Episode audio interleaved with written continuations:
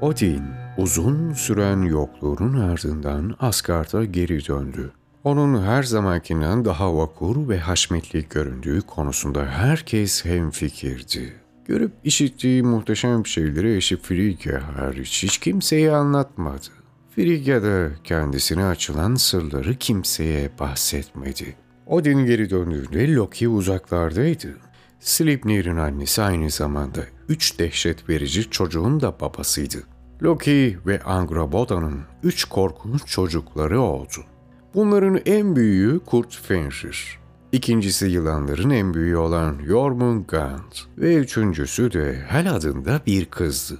Bin kadından oluşan bir kalabalığın ortasında bile Hel, görünüşüyle diğerlerinden ayrılabilirdi. Yüzü, boynu, omuzları, göğüsleri, kolları ve sırtı normal insan cildi gibiydi ama kalçasının aşağısında elin cildinin her santimi çökmüş görünüyordu ve yeşilimsi siyah bir renkteydi. İfadesi her zaman aynıydı. Kasvetli ve zalim. Tanrılar yalanların babasının aynı zamanda bu çocukların da babası olduğunu öğrendiklerinde telaşa düştüler. Bu çocuklarla ile ilgili olarak ne yapacaklarını Urt kuyusunda tartıştılar ve Üç Non onlara biraz cesaret verdi. Anneleri kötü dedi Urt ama babaları daha kötü dedi Vertandi. En kötüsünden başka bir şey beklemeyin onlardan dedi Scott. Onların size zarar vermelerini ve sizi tehlikeye atmalarını bekleyin. Siz ölürken orada olacaklar. Böylece tanrılar Loki'nin çocuklarının yakalanmaları gerektiğine karar verdiler. Odin'in emriyle bir grup tanrı gece vakti Jotunheim'a geçti. Ankroboda'nın bahçesine daldılar ve gözlerini ovalamasına bile fırsat vermeden ağzını ve ellerini bağladılar. Daha sonra çocuklarını kaçırdılar ve onları Asgard'a geri götürdüler.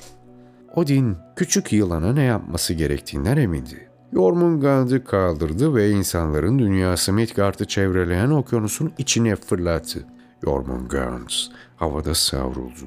Okyanusun demir gibi yüzeyine çarptı ve denizin dibine battı. Orada yaşadı ve orada büyüdü. Midgard yılanı Jormungand öylesine kalın ve uzun hale geldi ki dünyanın tamamının çevresini sardı ve kendi kuyruğunu yuttu. Odin, yılanın kız kardeşiyle de ne yapacağı konusunda aynı derecede emindi. Onu dünyanın altındaki diyar olan Niflheim'in dumanına ve karanlığına attı. Hel düştüğünde Odin'in kararını duydu. Dokuz dünyada hastalıktan ya da yaşlılıktan ölenlere bakacak ve elindeki tüm yemeği kendisine gelenlerle paylaşacaktı. Eh, Hel gittiği yerde kendini evinde gibi hissetti. Felaket düşüşü adındaki dik kayanın ötesinde Arazinin çevresine devasa duvarlar ördü. Bahçesi Elyud Nir, ölülerin diyarı. Bu duvarların içinde büyük kapıların arkasında yer alıyordu. Hel'in erkek ve kadın hizmetkarları olan Ganglati ve Ganglot o kadar yavaş hareket ediyorlardı ki hareket ettiklerini söylemek bile zordu. Tabağının adı açlık, bıçağının adı kıtlıktı. Yatağının adı hasta yatağı, yatak örtülerinin adı da ışıldayan talihsizlikti. Odin tanrıların Fenrir'e kendilerinin göz kulak olmalarının en iyisi olacağını düşündü. Diğer kurtlardan herhangi bir farkı varmış gibi görünmüyordu. İlk bakışta tabii. Ve tanrıların tamamı Fenrir'in, Asgard'ın yeşil ve altın rengi bahçelerinde dolaşmasına izin vermekten bir zarar vermeyeceğine karar verdiler. Yine de tüm tanrıların arasında sadece Odin'in oğlu Tyr, Fenrir'le tek başına karşılaşma ve sessiz kalması için ona büyük etler, kıkırdaklar ve kemik parçaları verme cesaretine sahipti. Kısacası onu besleme yani. Fenrir'in gün geçtikçe daha da büyüdüğünü gören tanrılar bu konudaki fikirlerini hızla değiştirdiler. Kurt gittikçe devasa bir hale geliyordu. Skald ve Verdandi uyarılarını yenileyerek kurdun Odin'in ölümüne neden olabileceklerini söylediklerinde bu endişeleri daha da büyüdü. Kurdu hemen oracıkta katledip Asgard'ın kutsallığını onun kanıyla lekeleyemeyecekleri için onu zincirlere vurmalara gerektiğine karar verdiler. Asgard'da bir demirhane vardı. Bu demirhanede zincirler, kılıçlar, kalkanlar ve baltalar yapmak için müthiş araçlar bulunuyordu. Tanrılar burada Asgard'da o zamana dek görülmüş en kalın ve en güçlü zincirleri dövdüler. Leading adını verdikleri güçlü bir zincir yaptılar. Fenrir gücüyle gurur duyuyordu. Zincirleri gördüğü anda onları kolayca kırabileceğini anlamıştı bile. Bu yüzden tanrıların kendisini bağlamasına izin verdi. Kurt Liding'i inceledi ve tanrıların tutmaları için sadece küçük bir parçası açıkta kalana kadar zinciri boynuna, vücuduna ve bacaklarına dolamalarına izin verirken söylediği tek şey Zincir gerçekten güçlü ama ben kesinlikle daha güçlüyüm. oldu. Onu bağladıklarında Bitti mi? diye hırıldadı kurt. Devasa pençelerini birbirinden ayırdı. Kocaman ciğerlerini havayla doldurdu ve sonra dağ gibi vücudundaki tüm kasları gerdi. Leading halkaları bir anda birbirinden ayrılıverdi ve tanrılar panik içinde geriye doğru sıçradılar. Tanrılar yeni bir zincir yapmakta hiç vakit kaybetmediler. Bu yeni zincirin adı Dromi'ydi ve Liling'den iki kat daha güçlüydü. Halkaları en büyük çapa zincirliklerinden bile daha büyüktü. O kadar ki hiçbir insan bu halkaları yerinden bile oynatamazdı. Tanrılar Fenrir'e eğer bu zinciri kırabilirsen dokuz dünyada seni herkes gücünle tanır dediler. Zincir o kadar ağırdı ki birkaç tanrı yerde sürüye sürüye getiriyordu. Böylesine ağır bir zincirin getirildiğini gören Fenrir şüphelendi. Bağlanmayı reddetti. Bunun üzerine tanrılar içindeki güç gururu kabarana dek kurdun kibrinin üstüne gittiler. Fenrir Dromi'ye baktı. Zincirin aşırı derecede güçlü olduğunu düşündü. Ama daha sonra kendisinin Leading'i parçalamasından bu yana daha çok büyüdüğünü ve güçlendiğini düşündü. Gerçekten de öyle olmuştu. Tanrılar devasa zinciri boynuna, vücuduna ve bacaklarına sararken söylediği tek şey Hiç kimse risk almadan ün kazanamaz. oldu. Bağlama işi sona erdiğinde Bitti mi? diye hırıldadı kurt. Sallandı ve kulakları tırmalayan berbat bir tıkırtı, şangırtı ve gıcırtı duyuldu. Yuvarlandı ve sırtını büktü. Sonra da yerlere yuvarlanıp devasa kaslarını sıktı. Tekrar ayağa kalktı ve pençelerini yere sapladı. Gerildi ve gerildi ve bir anda Dromi çatırdadı. Yüzlerce ayrı halkaya ayrıldı. Şarapnel parçaları her yöne uçtu. Bunu gördükten sonra tanrılar korkmuştu ve Fenrir'i zincire vurma konusunda başarısız olacaklarını düşünüyorlardı. Odin, eğer kıramayacak bir zincir yapabilecek birileri varsa bunlar cücelerdir dedi ve Frey'in habercisi Parlak Skirnir'i, karanlık elflerin dünyası Svatar Alfheim'a gönderdi. Skirnir kasvetli, nemli, alacakaranlık mağaralarından geçerek Midgard'ın altına girdi. Orada her biri birbirlerinden daha korkunç olan Nori ve binlerce diğerlerini buldu. Ve Fenrir için zincir yapabilirlerse onlara kızıl altın ve daha fazla altın vereceğini söz verdi. Karanlıkta cücelerin gözleri ateş böcekleri gibi parıldadı. Fısıldaştılar, plan yaptılar ve işe koyuldular. İpek bir kurdele kadar düzgün ve esnek bir zincir yaptılar ve adını Gleipnir koydular. Asgard'a döndüğünü tüm tanrılar bu göreve gittiği için Skirnir'e teşekkür ettiler. Odin zinciri elleyerek bu nasıl bir şey, bunu hangi maddeden yaptılar diye sordu.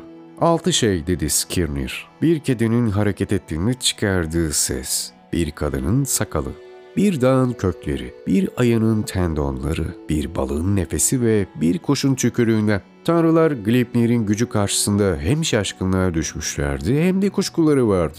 Eğer benim gibi siz de ondan kuşku duyuyorsanız dedi Skirnir. Cücelerin kurnazlığını hatırlayın. Nihayetinde bir kedinin hareket ettiğinde neden hiç ses çıkarmadığını ve bir kadının sakallarının neden olmadığını hiç düşündünüz mü? Bir dağın köklerinin olmadığını asla kanıtlayamazsınız ama yokmuş gibi görünen birçok şey aslında cücelerin himayesinde. Daha sonra tanrılardan oluşan büyük bir grup üçüncü kez Fenrir'e yaklaştı. Fenrir'i kendileriyle birlikte Amsvatnir gölünün ortasındaki Lingvi adasına gitmesi için davet ettiler. Orada tanrılar güreştiler. Zincirleri kırdılar. Birbirlerine ok fırlattılar. Ve tanrılar gerçekten de son yapılan zincirin kudretini ölçtüler.